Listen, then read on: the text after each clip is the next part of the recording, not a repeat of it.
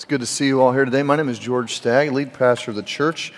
Lawrence Simmons, my colleague, is uh, preaching in our sister site in St. Paul. We are alternating every other week right now as we proceed through the Gospel of Mark and the Gospel of Matthew. I'm taking Mark and looking at uh, the person of Jesus Christ. Who is he? And um, Lawrence is taking the Gospel of Matthew, looking at the Sermon on the Mount, and what does it mean to follow Jesus Christ. Hold on a sec. I'm just going to.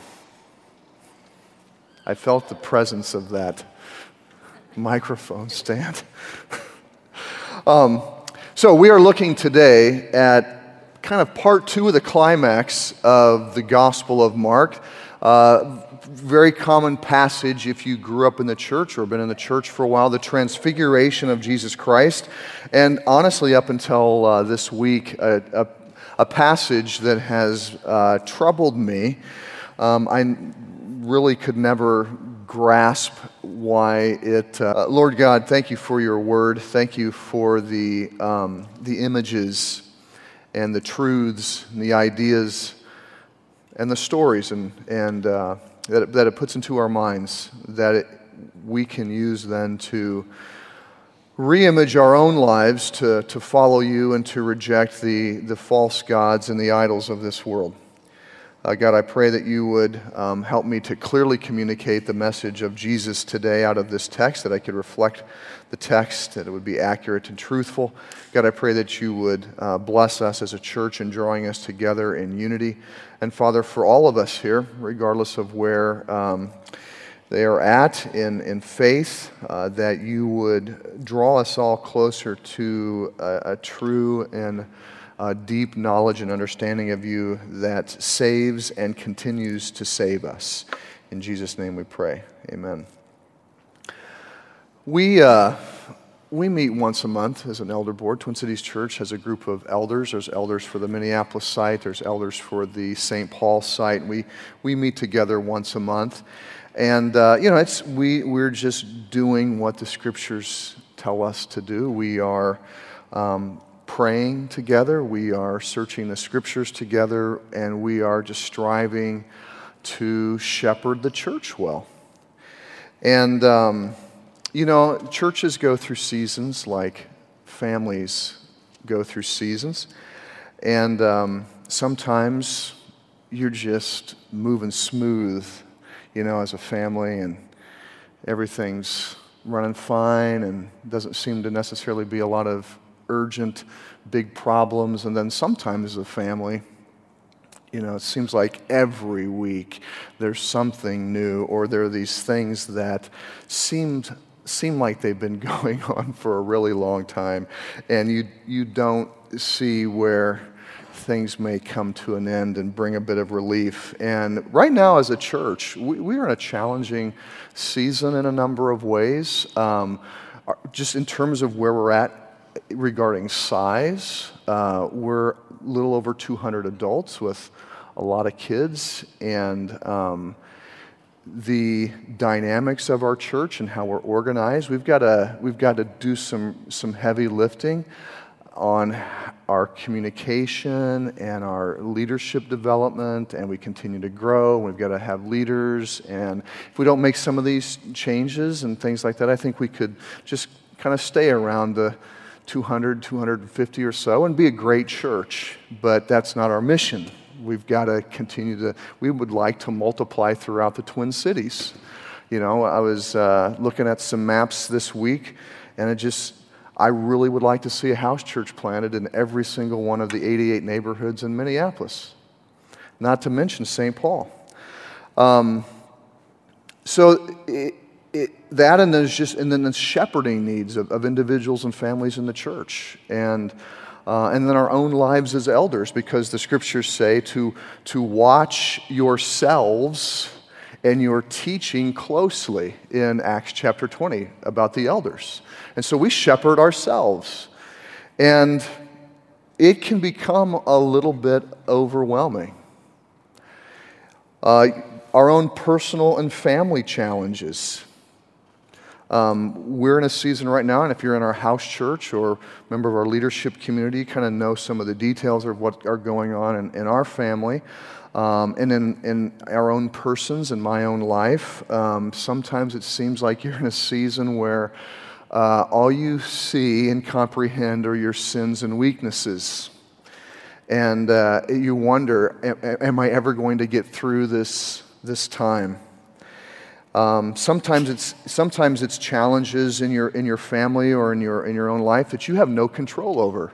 You've got external attacks coming at you, um, and there's, there's nothing you can do. You can't control the other people in your life that are that, in your lives that are bringing you suffering and pain. And, and then there's always the injustice and violence of the world. I, you know, several weeks ago, the, the, the revelation came out about uh, uh, who, who, who indeed abducted Jacob Wetterling 27 years ago. And if you've been in Minnesota for any duration of time, that's been a story that you've grown to be somewhat familiar with. A boy got abducted at 11 years old, and for 27 years, nobody knew where he was. Nobody knows, knew what happened to him. And so that came out, and a lot of emotion around that. And if you took any time to read um, the media about that story, you, you had to have some sense of being overwhelmed and disgusted. Uh, happy that there was some, clu- some conclusion, um, but other than that, there wasn't anything happy about it at all. A lot of suffering and pain. Uh, the continued racial divide, which really in the history of humankind is a never ending problem. Never ending problem. And uh, the gospel, in, in, if you look at really what uh, the bulk of the social problems that the gospel addresses and the letters and the scriptures address in, uh, in, in, the, in, this, in the New Testament, you see that the biggest problems the gospel hits have to do with, with race. With race. And I was, I was having lunch on my day off today with a, with a friend of mine. It's, he's a, a server at a restaurant I frequent here in Uptown. We've become friends, and and uh, so earlier this week, I said, hey, man, why don't you come over and let's grab some lunch? I'll throw some pizzas in the pizza oven. And, and so we were getting the details worked out. And so Thursday morning, he called and he goes, Now, I apologize for asking you this beforehand, but, and then I stopped him halfway and I said, No, I'm not going to ambush you about religion. Because he, know, you know, he knows who I am. I have a lot of meetings in this place. Um, I've asked him one question, and it was like four years ago about faith. Um, and we had a decent conversation about it.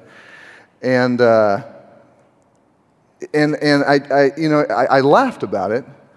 Um, but as I consider the conversations that I have with my neighbors, my friends, and those that don't know Jesus, uh, what I've, what I've, because I know his background, I know my friend's background a little bit um, in regard to faith and his experience in Christianity. And he, and he grew up and was active in an evangelical church until his mid to late 20s. And, and that's the story I get a lot. And so we seek to love and we seek to communicate truth, but we, we're constantly coming up against um, the, the skepticism of not unbelief, really, it's, it's kind of the skepticism of uh, why would I want to have anything to do with Christianity after my experiences? And it doesn't matter what tradition it's from evangelical, Protestant, Catholic, fundamentalist, charismatic, whatever. It doesn't, it doesn't really matter. And so, you know, and, and, I, and it, the weight of all this stuff just sometimes um, clouds us. And if you think of the message from two weeks ago, you know, it, we came to a spot where the disciples finally began to get a glimpse and an accurate understanding of Jesus. And they were able to communicate Jesus, you are the Christ. You are the Messiah. You are the promised one of Israel. You are the offspring of Abraham. You are the descendant of David that will bring peace to Israel forever, securing it from threat from its enemies. And then Jesus said, Yes, yep, you're right, and I'm going to be killed.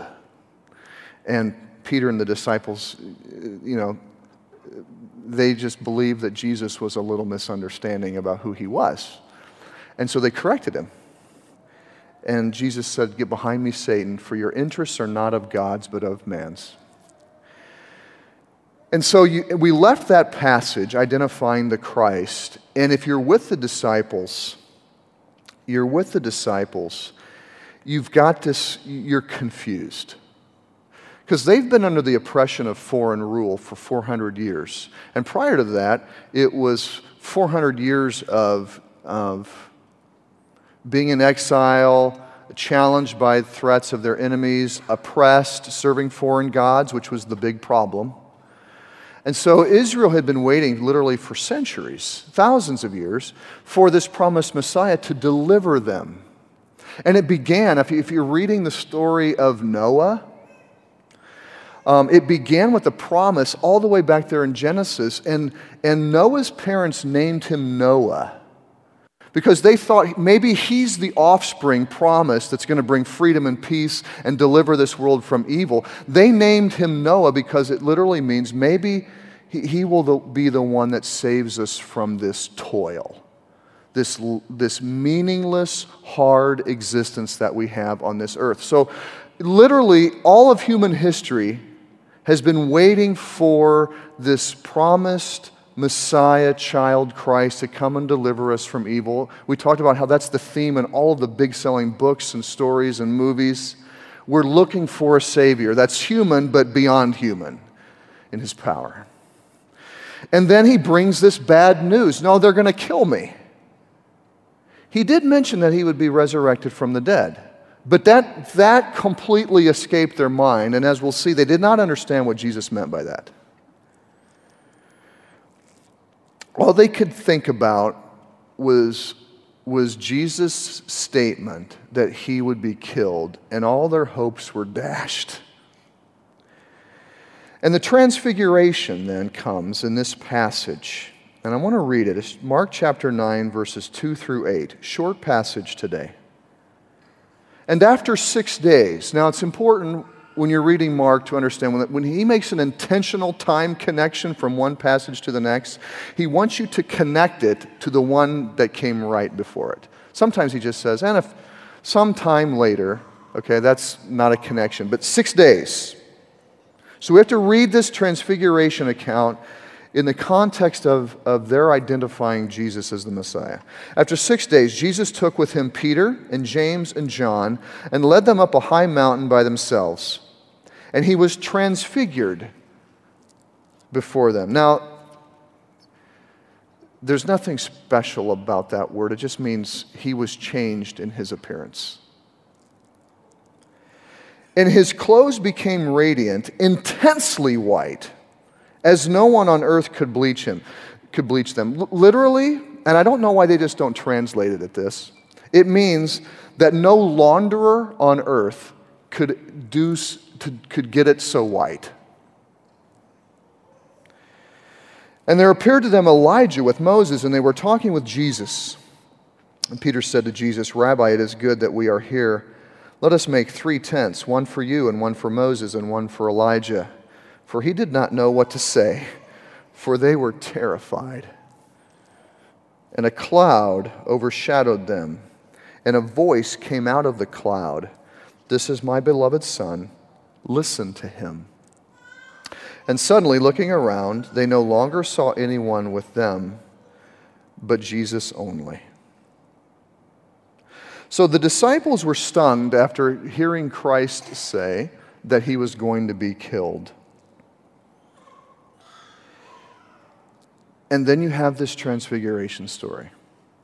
Because Jesus said in, in just the previous verse, chapter 9, verse 1, he said, Yeah, I'm going to be killed, but some of you will see the power of the kingdom of God before you die.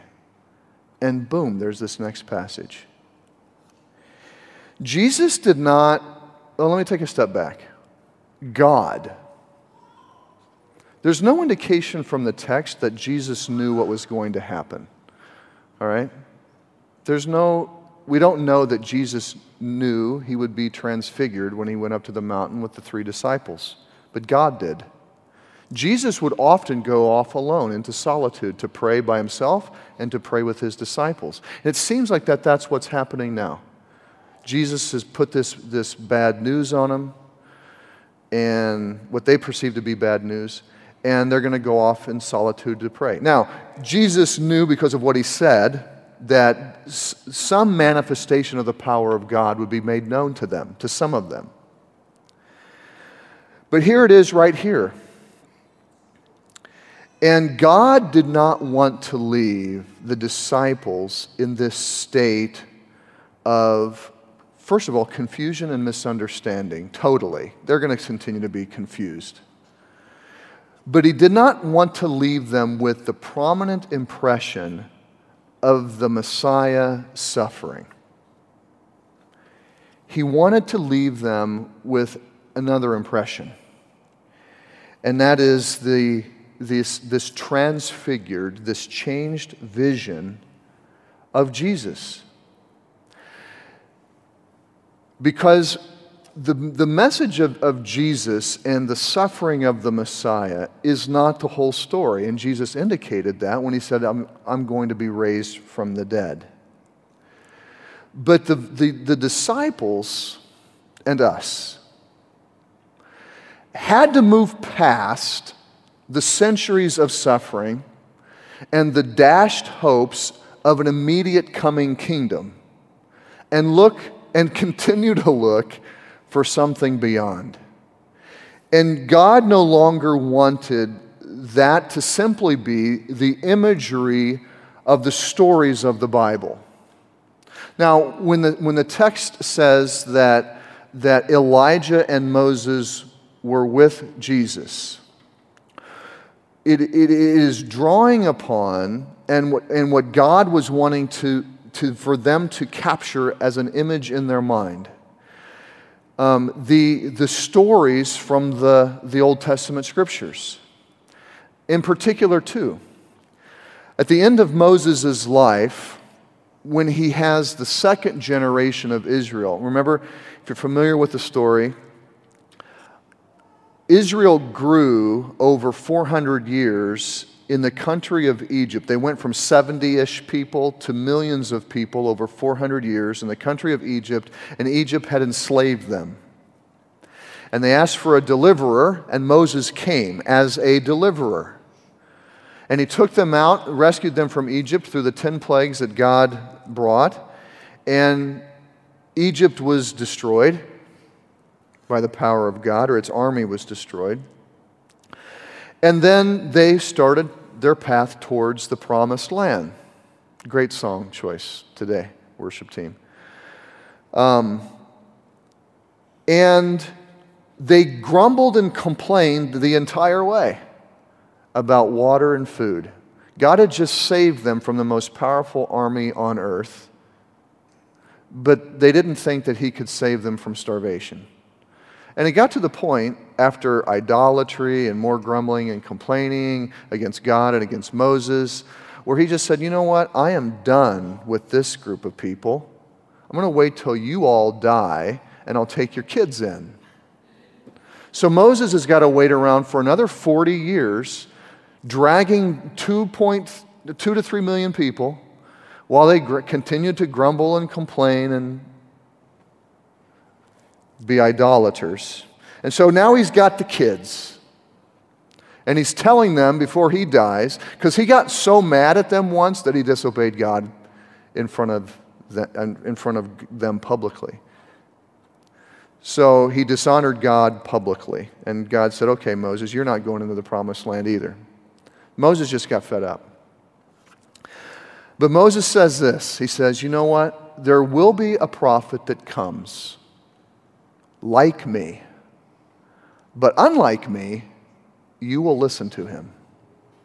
You will listen to him because he's going to change you from having hard hearts to soft hearts that are humble before God and serve and worship him.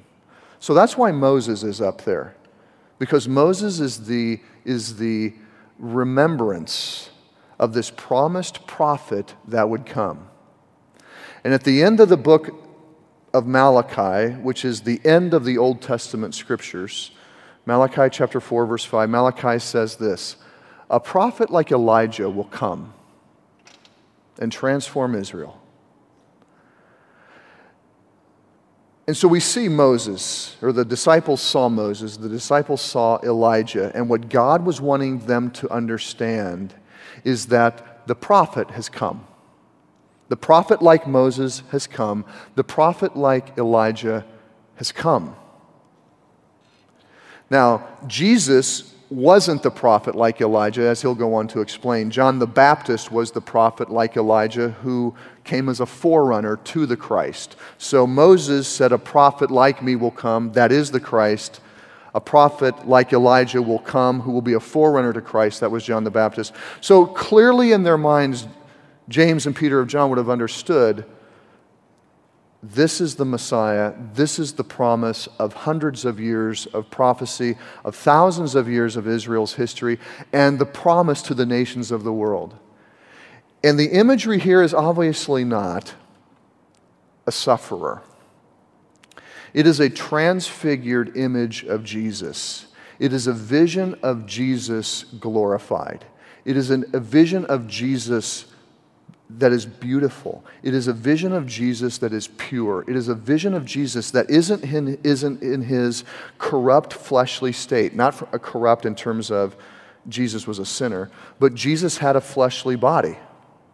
Jesus had a fleshly body. When he rose from the dead, his body was a resurrected body, and it was not familiar with the disciples because the disciples were, were used to Jesus' corrupt fleshly body. He got a new body, just like we're all promised those who are believers in Jesus Christ, we will have a new body. And so the disciples see a different Jesus. They see a beautiful Jesus. They see a powerful Jesus. They see a transformed Jesus. And they see a, a vision of Jesus um, that is not the final story of his death. And that vision of Jesus, and then, and then there's this voice from the cloud. Again, imaging um, God speaking to the nation of Israel from a cloud. If you're familiar with the stories of, of God's deliverance of Israel from Egypt, God led the nation, his presence dwelling in a cloud. And he would speak to them from clouds. And so, this is, I mean, the, what the disciples need to get um, is that they're no longer just fishermen. They are key players in this unfolding story, this unfolding history of God's purposes with all humanity, and not just Israel, but the nations of the world. Uh, they are standing in the midst of Elijah and Moses and now the Messiah. God wants the disciples to be elevated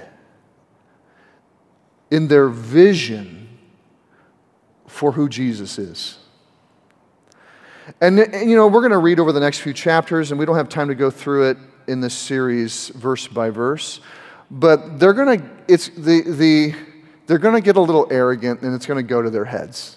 Because not so long from now, they're going to be asking, uh, Jesus, who gets to sit at your right hand? Uh, who's going to be greatest in the kingdom? And so they begin to get a little conceited, which is not God's intent. It's not Jesus' intent. But, they, but God does have an intent to show that the suffering of Jesus is not the final word, and that our suffering, all of these things that can cloud us, is not the final word. It's not the final word. There is a vision of power. There is a vision of glory. There is a vision of beauty. There is a vision of transformation. There is a vision of a world enveloped by God and His light that God wanted the disciples to keep before them. And He wants us to keep that before us as well. And here's the thing as we think, you know, if you ask the question, okay, what do I need to do to make Jesus more glorious in my life? What do, what do I need to do to. Here's the thing Jesus is glorious. Jesus is glorious. He is sitting right now at the right hand of God in his resurrected state, and all things in heaven and on earth are at his feet. He is head and rule above all things. And he dwells in glorious light that will be eternal, and eventually it will flood everything that we know in the new heaven and the new earth. There are not going to be any more stars or moons or lights other than the light that emanates from God the Father and his Son, Jesus Christ. Jesus is glorious. The problem is our seeing and our thinking and our vision. Our problems become too big and Jesus becomes too small. The power of Jesus, the beauty of Jesus, the glory of Jesus, the radiance of Jesus, the ability of Jesus to move and shape our lives and the people in our lives, we, we let those truths and those realities become clouded. And, and you know, there, it was bad story when I was in college, our, our home church had a prominent man in the church and a prominent man in, uh, in the community. He was superintendent of the school district in the area and a family man. Uh, he committed suicide. And somebody told me, I can't remember who it was, but I never remember, will forget this imagery. He said, You know what? Our problems are like a spoon. And if you hold that spoon out, you know, the, the bowl of the spoon is, is fairly small. But the closer you bring that spoon to your eye, the, the bigger it becomes. Until eventually, if you put it right in front of your eye, all you see are the problems. He was holding that spoon. All he could see was the problems in his life, and he couldn't see the beauty he couldn't see the truth. He couldn't see the, his family. He couldn't see his work. He couldn't see his church. He couldn't see, he couldn't see the glory of Jesus as overcoming and being greater than the problems that were in his life. You know, Paul says, and Paul was beaten and stoned and, and um, left to the elements and was shipwrecked and bitten by snakes and suffered all kinds of things. And he says, you know, our suffering is, is light and momentary compared to the eternal weight of glory that awaits us in Christ. So, what does it mean to seek the glory of Christ? I think, I think we've got to seek the glory of Christ and we've got to savor the glory of Christ. We've got to seek it and we've got to savor it. And the problem is, one of the problems is that we become too easily pleased. We become too easily pleased with the glories of this world uh, in that we don't possess as many as we'd like and we, we become overwhelmed with our troubles and we keep seeking to be pleased. We keep seeking the life of glory, which is, which is a sense of being fulfilled. When the scriptures talk about our pursuit of glory, it's, it's us being in a place of, of total fulfillment and completeness and happiness and beauty and all of the things that we long for and dream for and work towards. C.S. Lewis says we become too easily pleased with the glories of this world. He says, if we consider the unblushing promises of reward and the staggering nature of the rewards promised in the Gospels, it would seem that our Lord finds our desires not too strong, but too weak. We are half hearted creatures, fooling about with drink and sex and ambition when infinite joy is offered us. Like an ignorant child who wants to go on making mud pies in a slum because he cannot imagine what is meant by the offer of a holiday at the sea. We are far too easily pleased. And some of you have probably heard that quote, it's a common one. Um, but what I like about it is that this ignorant child who wants to keep on making mud pies in a slum is not rejecting something that he or she knows. The child is rejecting something that he or she does not even have a vision or comprehension of and makes mud pies because that's as good as it gets in the mind of that child.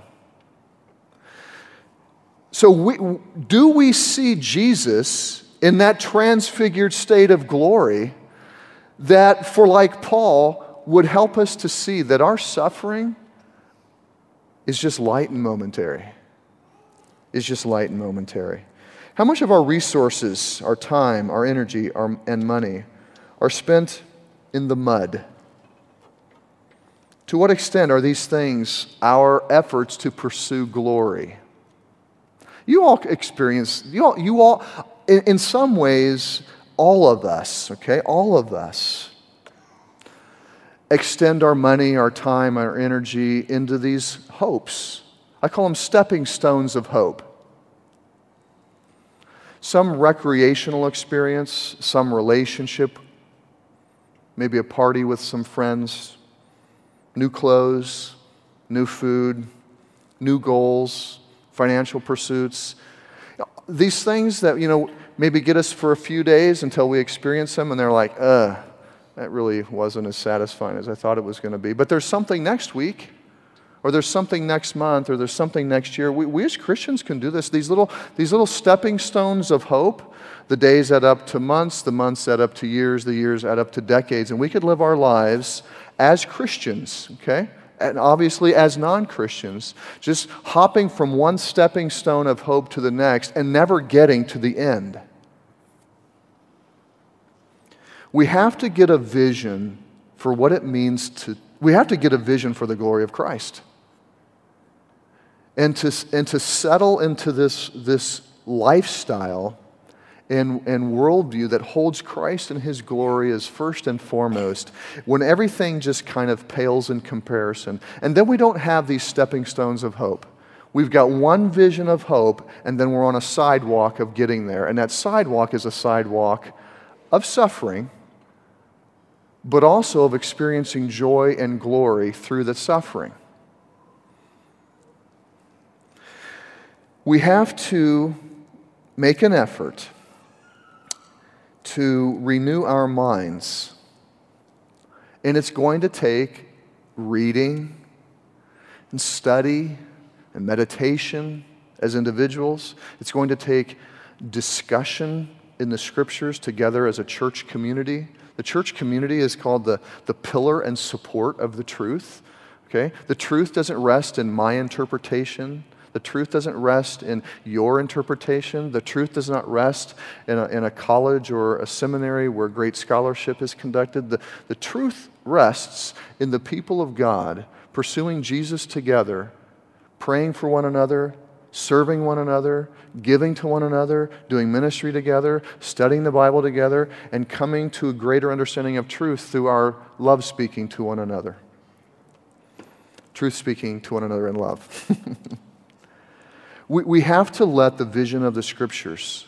And see, we, we have such a, a, our society is so flooded with images that the idea of, of reading and meditation and solitude around a book, it just seems such, such a strange and foreign idea.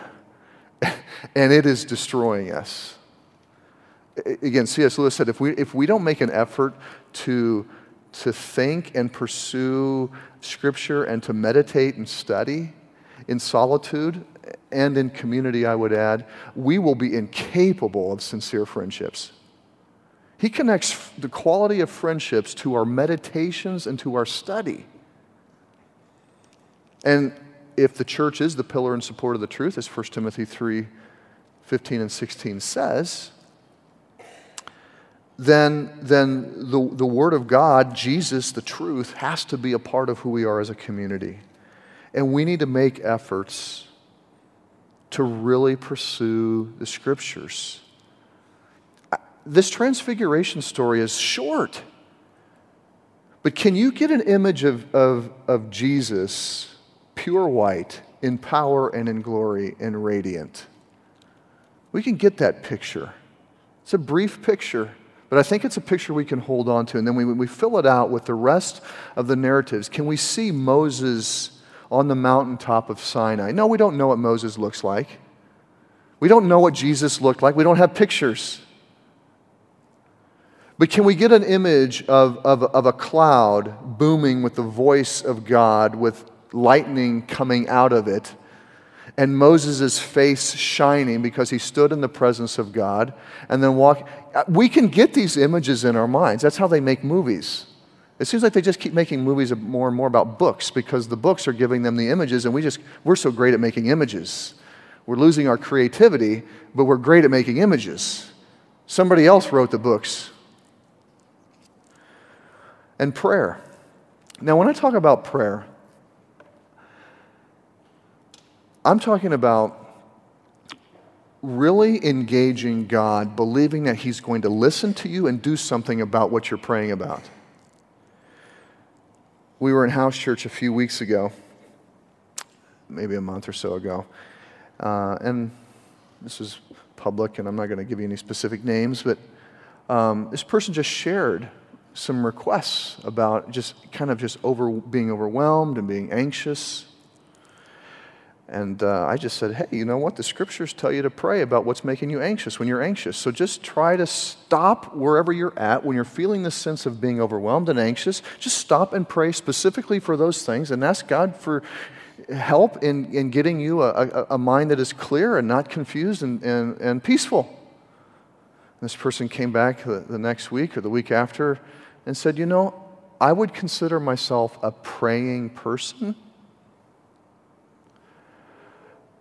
but I wasn't praying for my anxieties. This person said, I started doing that and it has changed.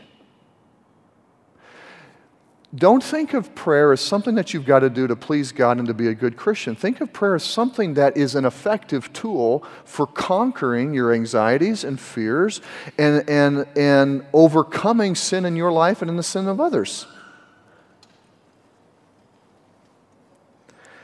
I, uh, I'll be honest with you. A few months ago, I changed my prayer plan. I use a list. I've used a list since I was in high school. It's always worked for me. But as my spheres grow and the people that I'm concerned about have grown, um, and my responsibilities grow, the list grows. And eventually, the, you, you, to think of praying through the list, it was honestly, you guys, it was becoming a burden. And I didn't want it to be a burden anymore. I didn't want prayer to be a burden. I think, I think things that, things, good things that we do and do well to some degree should be a burden because it means it's going to be hard work and it's going to take some sacrifice. But anyway, I, did, I was tired of it being a burden, to be honest with you. And so I took my list and divided it up into seven sections and prayed for each of those sections. Well, the plan was to pray for each of those seven sections one day a week. Didn't work. I wasn't consistent. And after a few months, where I, I kind of began to see, you know, um, things seem to be closing in more. I'm not as at peace as I was. I've got some heart issues. I'm crying a lot more, and the needs seem to be growing. I think I'm going to go back to my old plan. This was last week.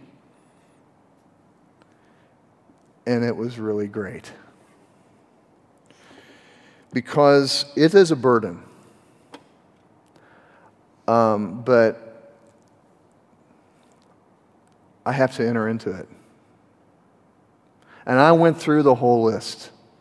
Every name, I pray for my house church. I pull up the name, uh, you know, I open up the city. You can see the participants and the group. I, I, you know, we, we pray and share and we talk, so I know what's going on in the lives of everybody. Went through everyone. It took me over an hour. But at the end, I was like, I felt peaceful. I felt at rest. I felt joyful. I felt empowered for the rest of my day, which is a full day of meetings and work and study. Felt good, and I can't wait to do it again. We, we have to enter into that burden. It is, you, are, you have to enter into the suffering. But you'll see that it's light and momentary and will result in glory. Just like last, you know, the message from a couple weeks ago. You have to die to yourself. You're in a, you know, I got some comments afterwards because it sounded like, you know, marriage and child rearing are nothing but really painful exercises. And we all know that that to be true. But you, here's the thing that I didn't emphasize enough. I did in St. Paul because you guys is good corrections of me. Only when you give of your life and enter into the pain required to be a good spouse and a good parent will you have the joy of having a good marriage and a great family with kids that you love and love you. It is work, but that's the only way you're going to have joy in the family context. What does it mean to savor the glory of Christ? You know what? Gratitude. God has given you much. You need to take some time of solitude to meditate on what God has done for you and what God has given you. And that will create gratitude that will create gratitude. And gratitude is a sincere expression of joy for what you have. Gratitude has to come out of joy. If it doesn't come out of joy, it's not gratitude. And if, if you don't have joy, obviously then you're not, you're, not, you're not happy. Gratitude means that your life is happy, your life is fulfilled, your life is complete. And we are called to rejoice and to give thanks. And it is a sign of the fruit of, of, of, the Spirit working in us when we have gratitude. If you are not making expressions of gratitude to God, it's not God's fault. God is still glorious. Jesus is still glorious. Jesus is still powerful. His Spirit still dwells within you. The gospel still is the power of God for salvation. But if you don't have gratitude in your life, it means that you've become a spoiled, discontent child of God. Just like we all can be and have been spoiled, discontent children of parents that have given us many good things, we just aren't thankful for them and the work that they do for us. Gratitude. Take some time to think about who God is and what He's done for you and you'll begin to see in prayer and with some scripture and some study and meditation and confession, you will see. I was talking with uh, Seth this week. We were just talking about this, this idea of mindfulness that is becoming increasingly popular over the last three or four decades. You know, a key element of mindfulness is gratitude. Taking some time to stop and to think about the good things in your life and to th- be thankful for them. Celebration. That's why we worship. We don't worship because it's the thing that we are supposed to do on Sunday mornings when we meet as a church. We, as a people of God, are celebrators, we are worshipers. And we come together and worship as an expression of, of sincere gratitude. And solitude and rest. Solitude and rest is a means to savor the glory of Christ we, we have to have rhythms in our lives as individuals and as a community where we can, we can stop and think about God and His Word and who He is and what He's done and to re image our minds and to get these visions of glory for who Jesus really is. If, if, if, you know, if, if C.S. Lewis is right and said we can't, we can't have good friendships without some solitude and meditation in our lives, how are we going to engage and have a friendship with God? Suffering is a reality, but we have to see it as a path to greater glory. But if we, if, if, if we don't see the greater glory, we'll never in, interpret our suffering right, and it will eventually envelop us, and we will grow bitter and angry, discontent, and, and spoiled. See, Jesus, Jesus did not give up on that ultimate vision. The scriptures say it was the joy set before him that gave him the ability and the energy to endure the cross and to scorn its shame. Hebrews 12, 1 and 2. It was the joy set before him that gave him the ability to persevere. He had that vision. Jesus knew the scriptures. The scriptures say that God taught him the scriptures from childhood. Jesus needed to be taught the scriptures. He just didn't have it in his, in his mind like a hard drive. He learned to reason through the scriptures, and it was the vision of the scriptures that gave him, that gave him that that hope of future glory and joy. The Spirit of God lives in you. The Spirit of Jesus lives in you. If, if you have believed in Jesus Christ, if you have acknowledged your sin and need for Him, if you have believed that He died on the cross for your sins and has risen from the dead to show that through Him life over your sins is possible, if you have believed in that gospel, then the Spirit of God is in you, the scriptures say. And if the Spirit of God is in you, then the vision for joy and the vision of your resurrection and the vision of Jesus Christ in glory is present within you. The problem isn't that Jesus isn't glorious, He is. You just aren't seeing it. And if the Spirit lives in you, you can see it. It will be there and it will manifest itself in you. You can stop playing in the mud and you can look forward to that holiday at the sea. Let me pray. God, we, um, I thank you for not letting the disciples go without giving them that vision. And I pray, God, that you would give us that vision. I pray, God, that, that you would help us as a church through the season ahead, our seasons as families, as individuals, and the trials that we face in those contexts. Father, our, our, our seasons ahead as a church Help us to, to, to think through and to meditate on your glory, that it would enliven us to where the, the challenges and the suffering that we face would not be seen as problems that are going to condemn and over, overwhelm us, but problems that can be overcome through Christ and the glory of Christ and the hope of the gospel. In your Son's name, amen.